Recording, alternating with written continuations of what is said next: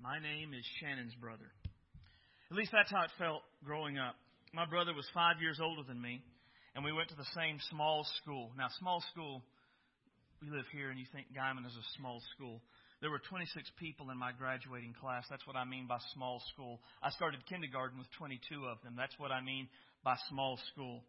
Uh, we had all the same teachers. And so every time I, I got to class, on the first day of school, it was not uncommon for the teachers to be calling roll and come to me. Stacy Ross, oh, are you Shannon's brother? Uh, that was just kind of the story of my life in school. Living in a small town, that carried over into kind of all parts of my life. I, I went for a job after I came back from basic training. I filled out an application. I turned it in. I got called back for an interview. I, I went in for the interview. The, the manager of the store called me in. He looked up for my application and he said, So, you're Shannon's brother. Then we moved out here. And I thought, well, this is the end of it. Right? I mean, nobody out here even knows I have a brother, much less who he is. They've never met him. So nobody will be calling me Shannon's brother out here. And that went on for a while until I went pheasant hunting with Ronnie Green one day. And I went pheasant hunting with them, and he had some other guys that came up to go hunting, and he introduced me to them, and he said, This is our pastor, Stacy Ross. And I kid you not, the first words out of these guys' mouth was, Wait, are you Shannon's brother? Turns out they had worked with my brother and knew that I had come up here. So the story of my life is being the, the other brother. And today we're going to look at a familiar passage of Scripture that contains two brothers. And despite the fact there are two brothers, we typically only talk about the one. Today we're going to see that we can learn quite a bit from the other brother. So open your Bible to Luke 15, verse 25 is where we're starting. It's page 798 in the Pew Bibles. When you find that, I'm going to ask you to stand to honor the reading of God's Word. Now, if you're not familiar, the story thus far is a dad has two sons. One son says, Hey dad, give me the part of my stuff that'll come to me when you die. So the dad gives him the amount of money that he would receive as an inheritance. The kid went away to a far land and he wasted his living on wild lifestyle. When he came to the place where he was at rock bottom, he realized he needed to go home and ask his dad if he could just be a servant for his dad.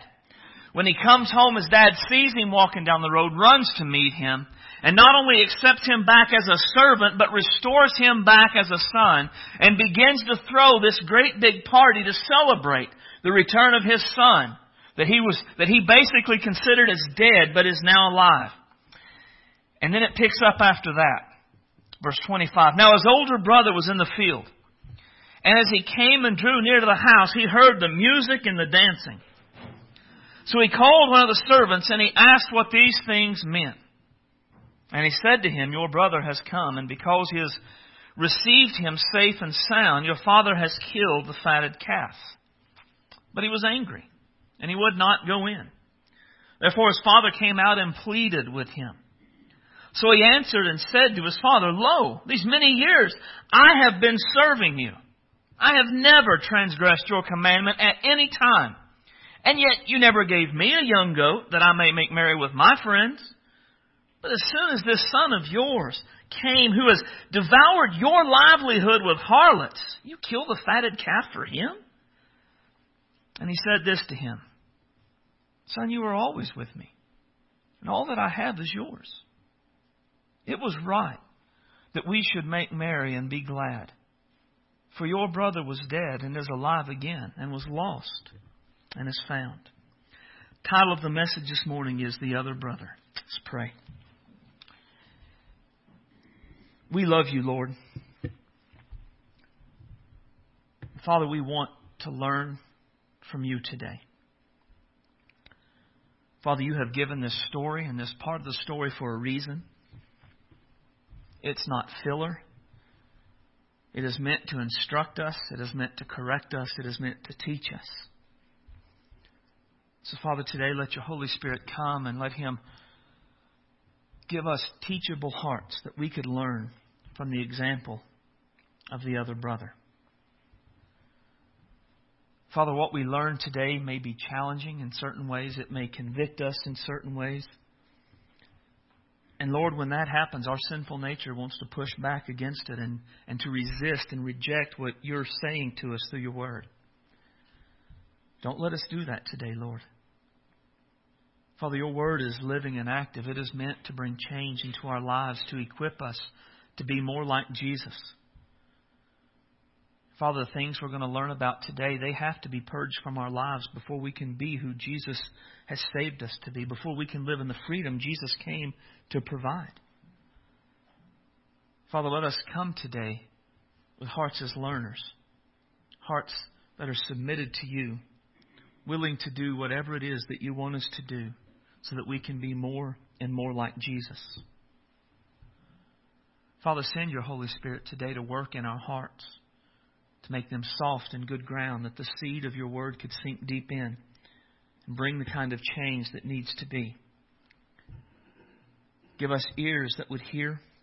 Help us to lay aside distractions and to be focused. Fill me today with your Holy Spirit and give me clarity of thought and clarity of speech that I could speak your words and your ways for your glory. Lord, move in our hearts, move in our lives.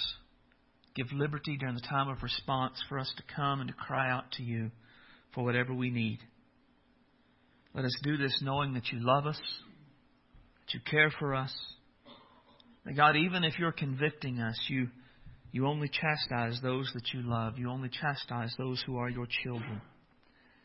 So when we're convicted, let it not bring us down. Let it lift us up to know that you're still working on us, that you love us, and that you have better plans for us than what we're currently experiencing. Be glorified in all that happens from this point on. We ask this in the precious and powerful name Jesus Christ our Savior. Amen. You may be seated. Now, normally when we teach through the story of the prodigal son, we stop at verse 24. We may reference the other brother, but typically we don't look at what was said about him. But when he comes on the scene in verse 25, he hears the party, he wonders what's going on. And when he finds out, he's really angry. Rather than be glad that his brother had come home, that his brother wasn't dead in a ditch somewhere, he's angry and he pouts and he refuses to come in. And his father comes out to talk to him, to try to get him to come in and to join the celebration. And when you look at what the old, what the other brother said, you learn that really he wasn't a happy person overall.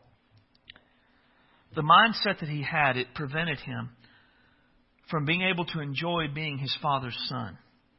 He never seemed to have enjoyed serving his father or working with and for his father. In his brother's mind, as we'll see, his life was one of bondage and not freedom It was one of duty instead of joy. The reaction of the other brother is terrible.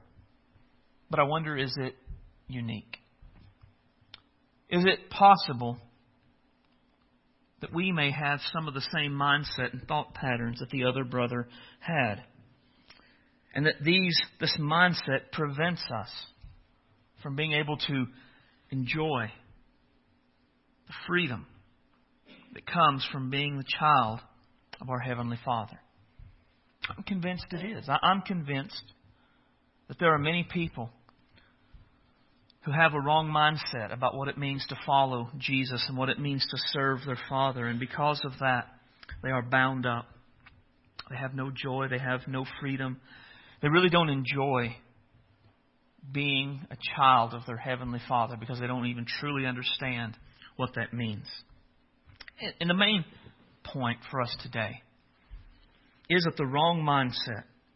It prevents me from experiencing the joy and the freedom of being my Heavenly Father's child.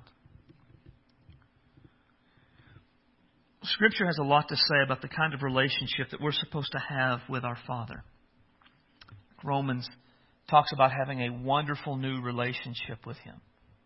We, we talked about this on Wednesday night.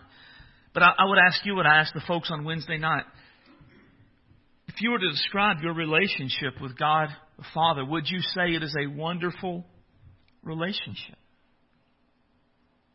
I mean, would you say that it is one where you experience joy and freedom?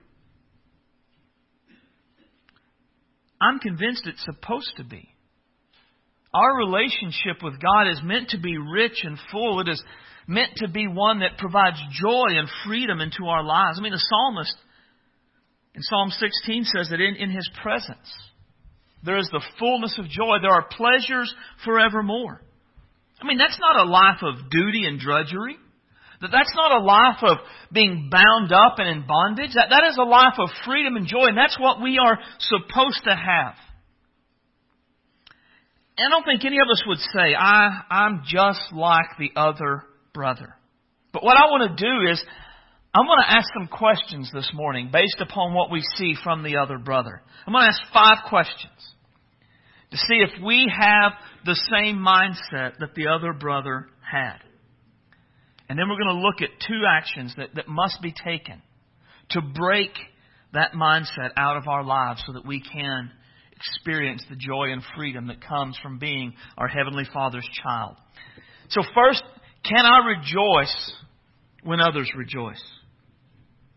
Can I rejoice when others rejoice? It, says in verse 28 that the, the other brother was angry and he would not go in when he found out that his brother was home and his father was having a party for him. The other brother was not able to rejoice really in the, in the victory that his brother had experienced. His, his brother's return, it angered him. Can you imagine that?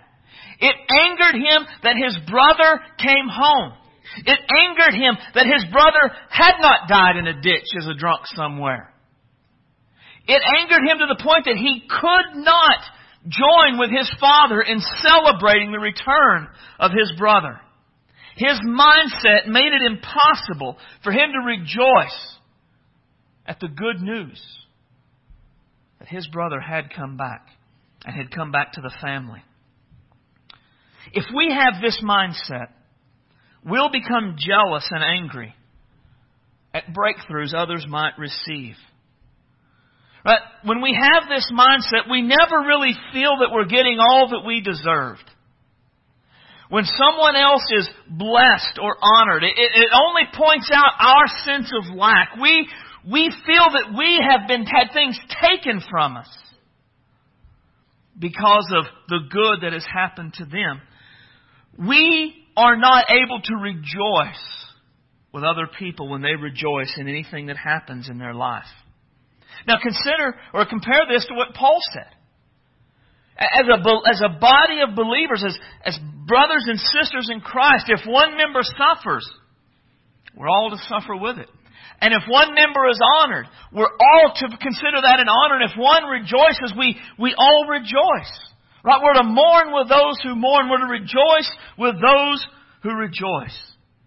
Now, typically, it's not hard to mourn with those who are mourning. Because that doesn't threaten our sense of self-worth. But if we have the same mindset that the other brother had, we will not be able to rejoice when other people rejoice. We won't be able to rejoice when they're promoted on the job. We won't be able to rejoice if they're honored in some way. If they talk about a prayer that God has answered and, and how, what a great blessing that was to their life, it won't bring joy to our life. Now, typically we'll put on a good face. And we'll act, well, that's wonderful. Congratulations. That is awesome. But inwardly, inwardly we're fuming. The other brother simply acts out the way we feel on the inside. We are angry. We are jealous.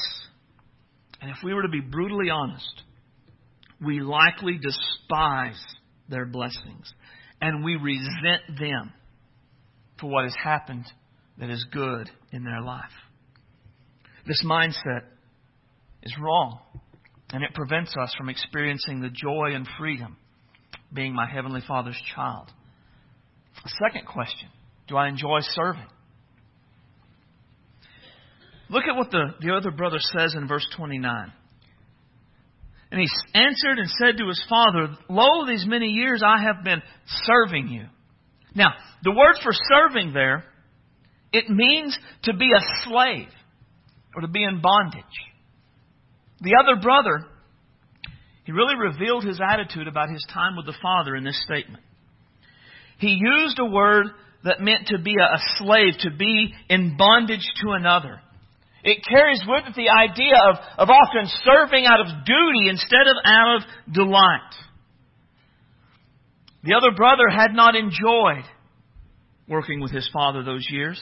Now, he had likely put on a good face, but it was a burden instead of a blessing. When we have the mindset of the other brother, it doesn't mean we don't do anything. We'll likely do all the things that we're supposed to do. That's what the other brother did. He served in all the ways he was supposed to serve. He, he did all the stuff he was supposed to do. But there was no joy in it. There was no pleasure in it. There was no freedom in it. When we have this mindset, we will likely do all that we're supposed to do. We'll do what we're supposed to do in the church. We'll do what we're supposed to do on the job. We'll do what we're supposed to do at home. But our attitude, our attitude is one of, you owe me for this. My life might be better if I didn't have to do this. We will constantly point out how dedicated we are. Look at all that I do for the church. Look at all that I do at the job. Look at all that I do for my family. Don't you all appreciate me? But compare that mindset with what Scripture says. For you, brethren, have been called to liberty.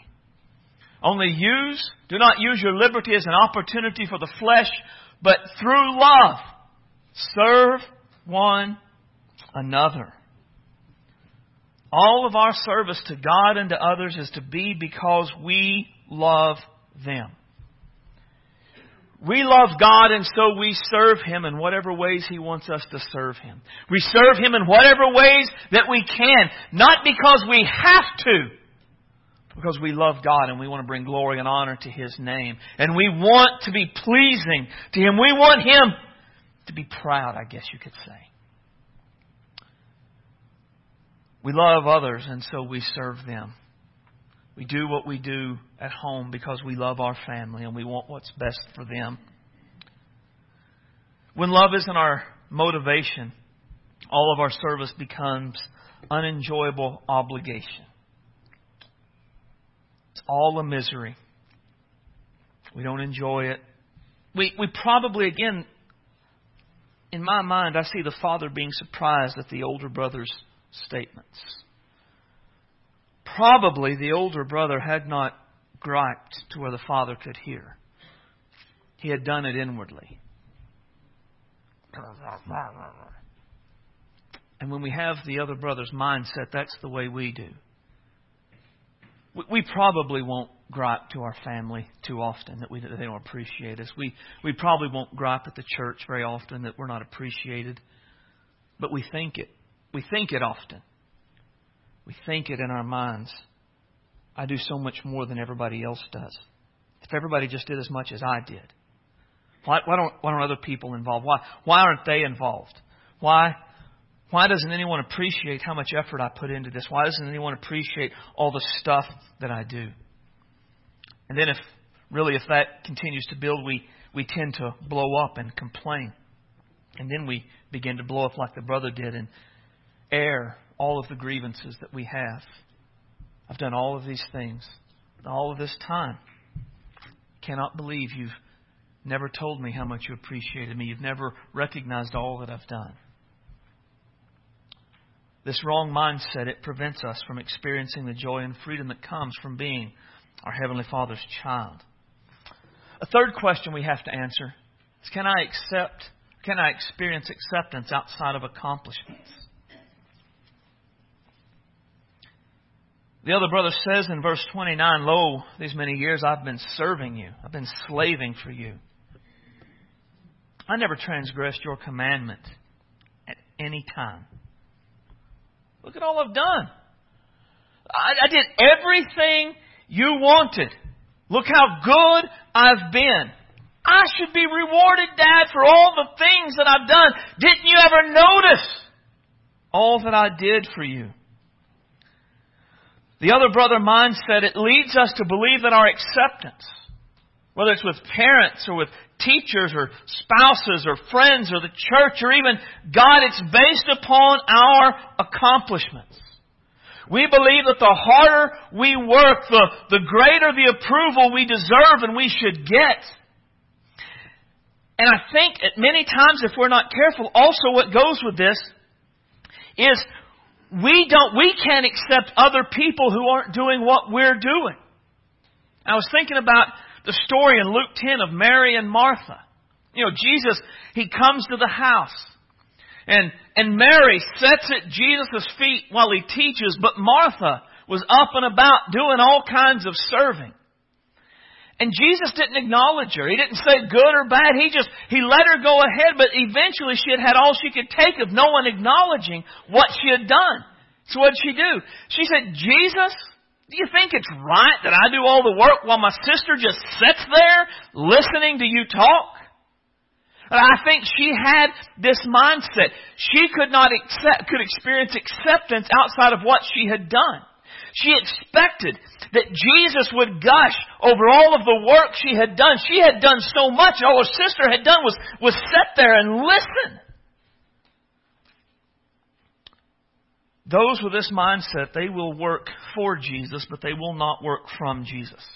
Right? And what that means is they will do what they're supposed to do for Jesus, but they don't do it because of Jesus. Does that make sense? You know, there is a difference between duty and devotion, isn't there? Duty is doing what you're supposed to do no matter what. Whether you like them, you love them, you hate them, you do it because that's what you're supposed to do. Devotion is doing it because you want to, because you care about the person that you're devoted to. Again, whether it's your family or your job, your church, or your God. Those with this mindset, their service, it doesn't flow out of the fact that they love Jesus and Jesus loves them. It doesn't flow out of the fact that Jesus died on the cross for their sins and oh my goodness, someone who would take all of that on for my my benefit. Man, I'll just do anything for them. Not because I have to, but good grief. How could I not love and serve someone that has done all of that for me? If your acceptance before the Father is attached to what you do, you'll often feel bound by feelings that you have not gotten what you deserve. We see this in the older brother's mindset in verse 29. I never transgressed your commandment at any time, and, and yet you never gave me a young goat that I might make merry with my friends. And he's essentially saying, I, I've always done everything that you wanted me to do. And I did the, what you wanted me to do, the way you wanted me to do, but you never rewarded me. You never said good job. You never gave me what I deserve for this. You just accepted it and went on. He expected that his father would reward him for what he had done. And when the father had not rewarded him, he felt unappreciated. And it was because he could not accept, he could not experience acceptance outside of what he had done. He was better than his brother, right? I mean, the brother abandoned the family and went and lived a wild life. He stayed home and ran the family business. Surely he deserved more than the prodigal did. Those who live with this mindset, they live feeling cheated. In their minds, whether they ever say it out loud or not, they never feel they've been appreciated enough for all the work they've done. Again, whether it's for their family, for the church, for their God, for their job. And this wrong mindset, it prevents us from experiencing joy and freedom that comes from being our Heavenly Father's child. Another question, a fourth question. Do I throw others under the bus? To prepare to toss his brother under the bus, the older brother begins to distance himself from him. Notice what he says. But as soon as this son of yours, not, not my brother, this son of yours, as soon as your son comes home, you do all of this for him. And I think there is a principle here that those with this mindset, they, they typically separate themselves from others when they begin to feel this way, particularly from their brothers and sisters in Christ. I, I'm convinced that this mindset is common within the church of Jesus Christ today. That's why there are so many church splits. That's why when people get upset, they get up and they leave. They distance themselves from, they toss the church under the bus. I mean, think about it. In what other area of life does the first time you get upset cause you to give up on it? I mean, do you give up on your marriage the first time you, you fuss over something? Do you toss your kids out the first time they do something that you don't want them to, that they don't want, you don't want them to do? Do you quit your job the first day you have a bad day? I mean, in what area of life does one thing cause you to get up and toss the whole thing away and go somewhere else? No area. The only area where people do this is the church. And it is this mindset that causes it. It is this other brother mindset that says, I'm not getting what I deserve. I'm not being treated the way that I should. I'll go somewhere else where people will appreciate me. And that separation, it leads them to toss others under the bus. Look at what he goes on to say. And this is an interesting thing. But as soon as this son of yours came, who devoured your livelihood with harlots. Now, let me ask you a question. Did the prodigal son spend his money on harlots? And before you answer, find me a Bible verse that says he did, other than the prodigal son making this accusation, or the, the other brother making this accusation. The reality is, Scripture never says, outside of the brother, the prod, that the prodigal son spent his money on harlots. It said he wasted his money on riotous or wild living, but it never mentions particularly, specifically, that he went into harlots. And even if it did, even if it did, how would the other brother know? It's not like he went into town. It's not like the, the prodigal went to the next town over even a couple of times. The Bible says he went into a far country. The prodigal wasn't posting on Facebook. He wasn't tweeting images of what he was doing. The other brother actually had no idea what so he had not even seen the other brother come in.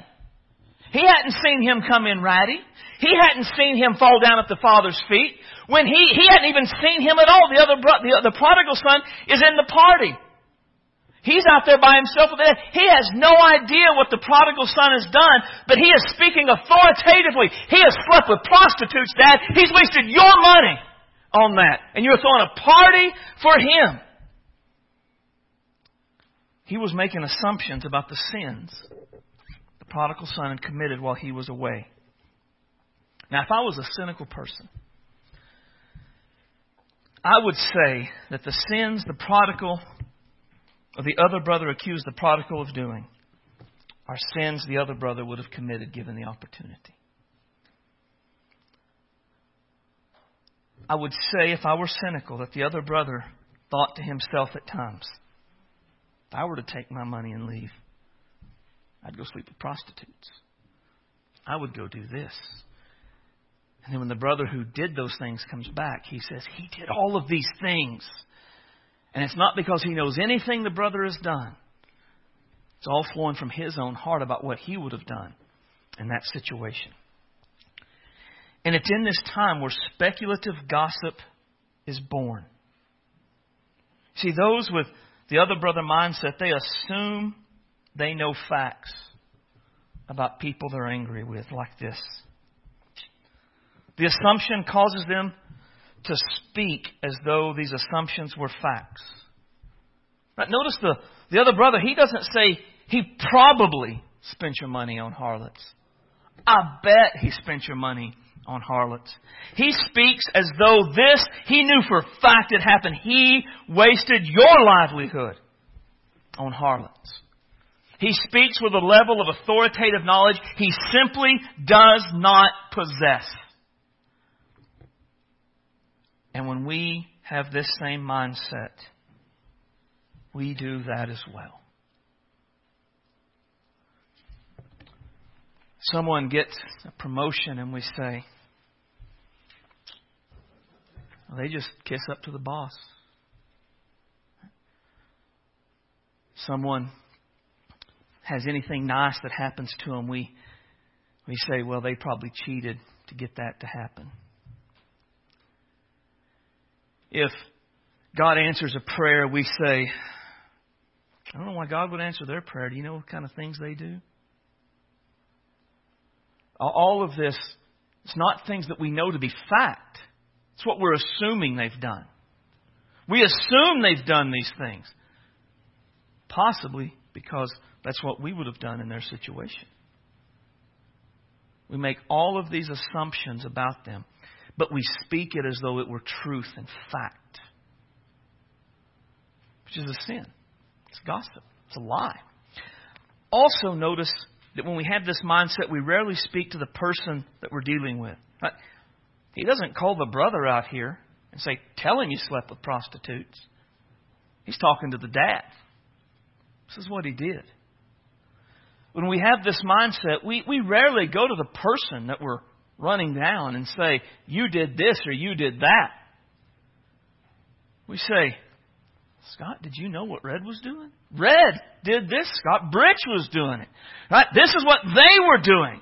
Now, I'm not going to go talk to them. I'm not ever going to address them. But I'll sure say over here authoritatively, this is what they did.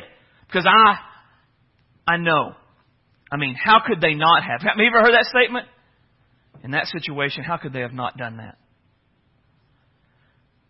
I mean, you know, I, that guy got promoted, but I've seen him stay late with his secretary. How could he have not had something inappropriate going on?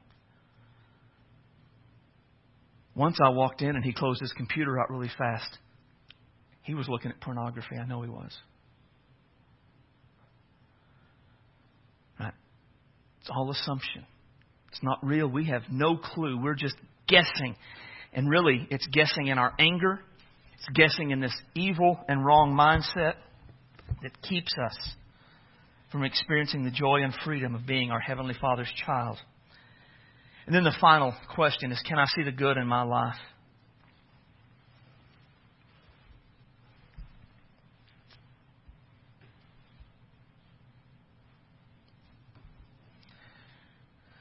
The father replies, Son, verse 31, you are always with me. All that I have is yours. I want you to notice that the Father leads with the relationship, not the stuff. You're always with me. We're always together. Man, how great is that? He's missed out on being together with us all this time, but, but you've always been here with me. On top of that, look at all the stuff. All, all of this is really yours. The father came and he listened to the older brother's rant. And what we find is that the the other brother's eyes were clouded, causing him to see life as less than what was really there. The older son complained that he didn't get a goat to make merry with his friends, when in reality, he owned the entire farm. The other brother, he complained about not having one animal when the entire herd was his. As the son and as the heir, he had the power and the authority to take a fatted calf at any time and invite his friends over and to make merry with them. It was all his. And he could use it as he saw fit, but he, he couldn't see all that he had. All he could see was that one calf that he didn't have.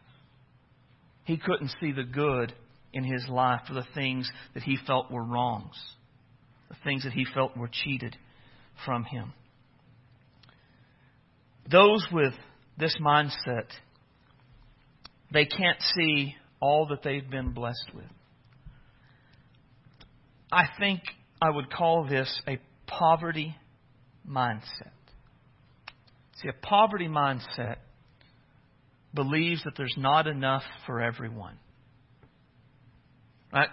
God can't bless everyone. If God blesses you, it's a blessing that I didn't get.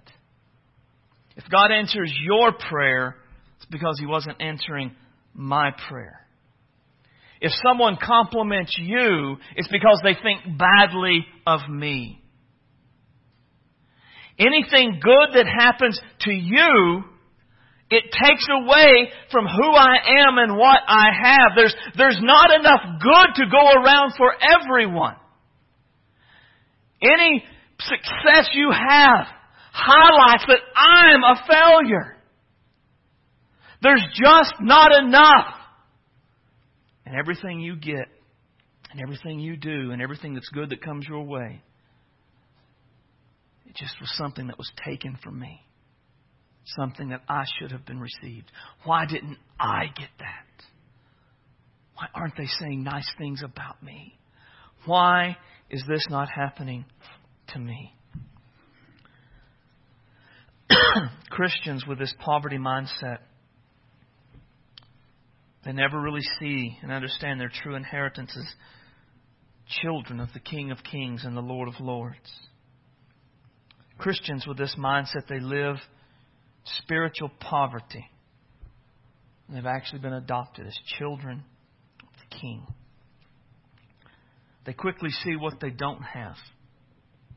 And they really can't rejoice in what they already have. this wrong mindset, it, it prevents us from experiencing the joy and freedom of being a Father's child. I, I don't know about you, but I found all of that very challenging. When I started the message, I thought this will be good for other people. By the time it was over, God was dealing with me about my own other brother mindset and mentality. So how do we how do we break free of it? I mean, if we answer yes to these or no to these questions, what do we do? Do we suffer? Do we hope? What do we do? We do two things. First, we have to repent. we have to repent. Uh, repentance is a change of mind about God and sin that results in a change of life. Those with the other brother mindset believe a lie. They believed a lie that prevents them from rejoicing when others rejoice. The lie they believe says there isn't enough good to go around. This means the promotion of another is a demotion for them. This means when God blesses one, He's ignoring them. Praise given to another is a personal shot at them. And these lies must be repented of. They believe a lie that says service is slavery. That means they can only serve so long as they're honored. They can only serve so long as others return the favor. That means they may do it, but they dread it. They cannot enjoy serving others because it puts them out every single time. And these are lies that must be repented of. they believe a lie that says acceptance is based upon accomplishment. It means the more that they do, the more God loves them. The more that God loves them, it means that He, God loves them more than He loves others that they perceive don't do as much as they do. It also means that they always feel they deserve more than they're getting. God should bless them more. People should appreciate them more. They just deserve more. And these are lies that must be repented of. They believe a lie that causes them to toss others under the bus.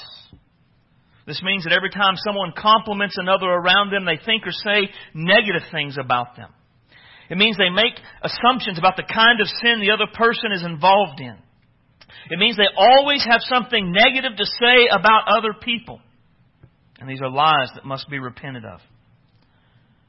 They believe a lie that prevents them from seeing all the good in their lives. This means that for every good thing that you could point out in their lives, they can show you five things that are either bad or not enough. It means they're never able to rejoice in the blessings and the good that they have. And these are lies that must be repented of. Now, repentance is a, a willing choice. You must be willing to have your mindset changed. And while that sounds simple enough, it's really not. Because as crazy as it sounds, there are lots of people who enjoy having the other brother mindset. They take great joy in finding fault in another. They take a sense of almost a, a perverse peace in pointing out all the faults and the bad in their own life. They enjoy putting other people in their place. And if you're not willing to repent and to change your mindset, you'll never experience the freedom and the joy that comes from being your Heavenly Father's child. An unwillingness to repent, it will leave you as you are forever and ever and ever. Those who are willing to change, they must choose to turn to God, confessing this mindset as sin. And I think it's important that you confess it as sin. It's not enough to say it's not right. It's not enough to say that it's not best. We have to say it's a sin because that's exactly what it is. Then we have to ask God to renew our minds and to change the way we think, and we have to do this over and over and over again. And I have to do it for me, and you have to do it for you.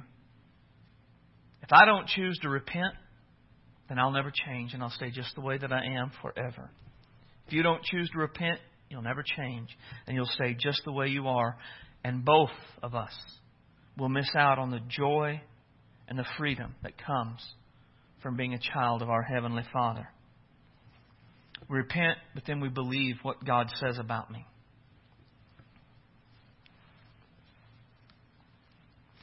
Interesting thing.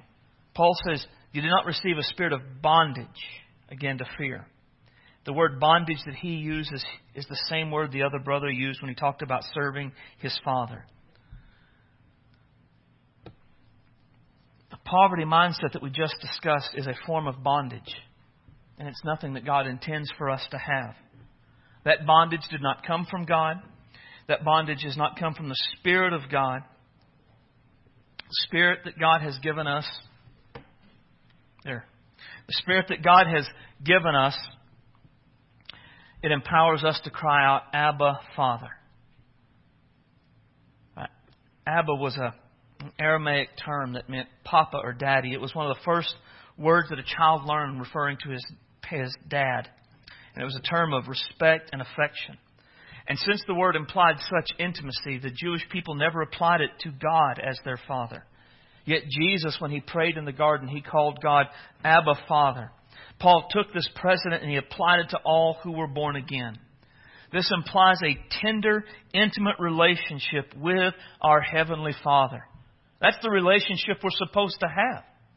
But like the Father here, God would say to us, I'm always with you. Right? A, a love based, wonderful relationship that we have with Him. That, that is meant to be standard issue, a, a normative part of what it means to believe in Jesus Christ is to have a, an intimate, warm, close, loving, wonderful relationship with our Heavenly Father. And while all this sounds great, how do we know? Well, the Spirit Himself bears witness with our spirit that we are children of God. See, when we come to Jesus, God pours the Holy Spirit within us, and the Holy Spirit then, He begins to work in us to make us understand who we are. That we don't have a spirit of bondage that makes us afraid God's not going to accept us. We don't have a spirit of bondage that makes us afraid we're not getting all that we deserve. We don't have a spirit of bondage that makes us afraid somebody's getting over on us. We have a spirit that says, God is your Father. Embrace that. You are His child. You are a joint heir with Jesus. And when we have all of that, well, it allows us to confidently say about ourselves what God has said. God has said, I am blessed. I mean, think about this. Blessed be the God and Father of our Lord Jesus Christ, who has blessed us with every spiritual blessing in the heavenly places. If you're a believer today, you're blessed far beyond what you understand. Far beyond probably what our finite minds can comprehend. We have every spiritual blessing that there is. I'm chosen. Just as He, he chose us in Him before the foundation of the world. I mean, have you ever really considered that God chose you? I mean, if you're here today as a believer in Jesus Christ, that was not your idea. God in heaven looked down upon you And God sent His Spirit to deal with you, to draw you to Jesus. He chose you specifically, individually, to come to Him and experience all that He had for you. The great and awesome God of the Bible chose you. Man, that's a wonderful thought. I'm accepted. Having predestined us to the adoption as sons by Jesus Christ to himself according to the good pleasure of his will. Now I just want to stop and say what that basically means is that God, doing what he has done for us, brought him great pleasure. It brought praise to the glory of his grace by which he has made us accepted in the beloved. Believer, you are accepted in the beloved today. By grace. Not by your achievements. Not by your works. Not by your goodness. Not by your family lineage. Not by how many times you came to church or how generous you are. You are accepted in Christ because of the grace of Almighty God. You did not earn that acceptance. You did not deserve that acceptance. But God in His infinite goodness chose to make you accepted just because He's good. That doesn't change. I'm loved. But God, who is rich in mercy because of his great love with which he loved us, even when we were dead in trespasses, made us alive together with Christ. By grace you have been saved. And one of the great things to get a hold of is that everything God does, he does because he loves us. I mean, do you do you understand that there is no force outside of God that could have made him do anything for us? God is the highest authority there is. There is nothing or no one that could have made Jesus come except for the love of God. There is nothing or no one that could have made Jesus hang on the cross except for the love of God. There's nothing or no one that could have made God accept us, forgive us, give us new life in His Spirit except for His. There is nothing that could make God do anything for us at all except for His love. I mean, we are unconditionally loved by a great and an awesome God. But we're also forgiven. In Him we have redemption through His blood, the forgiveness of sins. In Romans, Paul would say there is no condemnation for us in Christ Jesus. And your sins are forgiven. They're gone. They're taken away. They're, they're, they're no more. Talks about in Colossians about the, the handwriting against us has been erased. Scripture talks about things like being tossed into the depths of the sea as far as the east is from the west. God remembers them no more. I mean, you don't have to live in shame over what you've done in the past. You don't have to live defeated and downcast because maybe the life you lived was kind of like the prodigal. You're forgiven. It's all gone. Never to be brought back up by God Almighty. I'm significant. We are His workmanship, created in Christ Jesus for good works, which God prepared beforehand that we should walk in them. The God of heaven plans good things for you and I to do. Significant things, eternally significant things. Things that can make the world a better place and change someone's eternal destiny. There is no such thing as an insignificant believer in Jesus Christ.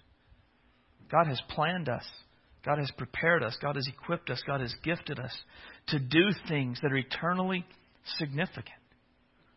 And this is all of us. Now, here's what's great about this. We looked at this is all from one book. Well, in fact, it's just two chapters of one book. If we were to look all throughout the Bible, we would find so much more that God says that we are because of what Jesus has done because of who Jesus has made us. And what you have to do is you have to believe it. You have to embrace it. And, when I say believe it, man, I'm not saying believe it like, yeah, it's in the Bible. I'm not even saying believe it like, yeah, the Bible says it, so it must be true. I mean, believe it about yourself. Listen, there's nothing arrogant about saying I'm significant because God has planned good things for me to do. That's just what the Bible says. There's nothing arrogant about saying, I'm forgiven. I'm accepted in the beloved. I am blessed. Because, biblically speaking, those things are all true. Believe it in a way that it means you and it impacts who you are and how you are. That it impacts everything about the way you think, the way you live, and the way you act. Believe it in a way that keeps you from embracing the other brother's mindset. Because if we don't believe what God says about who we are, we'll believe something about who we are. And by and large, that leads us to be like the other brother. Don't let the enemy or anyone else convince you that you are anything less than what God says that you are.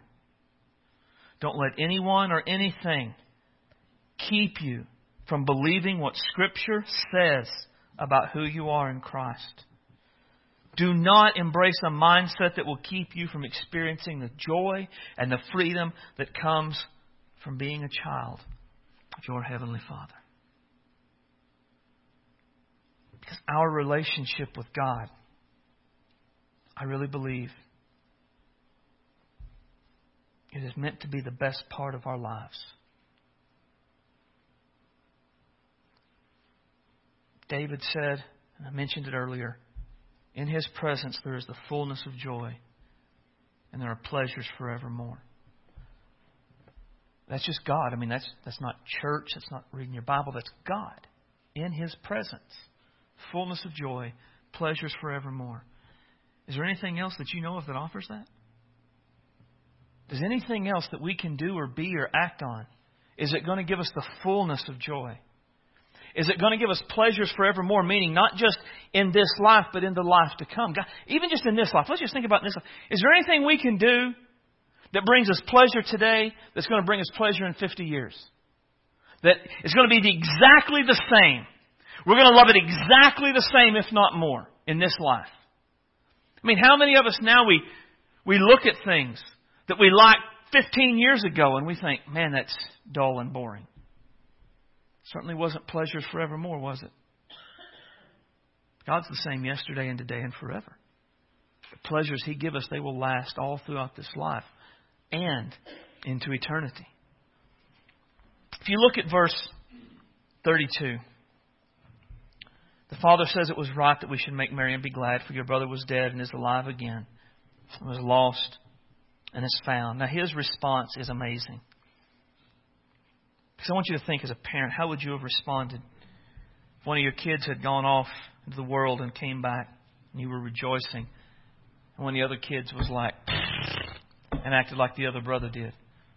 I'm not coming in. I'm not celebrating. What, what would you do? And how would you respond? Kind of think I would be like, don't. Bye. I'm going to go have fun. You're not even welcome anymore. But God said, but the, the Father here he gives a very loving and a kind response. What I'm doing is the right thing. This is how we should respond. And the ending implies to me the other brother is still welcome. Your response now is bad, but you can come in still. You're welcome. Just part. You're a part. You're my son too. What we learn from this is that even if we have the same mindset as the other brother, we're still invited to the party. If we repent and if we believe, we get to experience the joy and the freedom that comes from being our Heavenly Father's child. Scripture doesn't tell us how the other brother responded. But a bigger question is how, how are you going to respond today? Let's stand as our musicians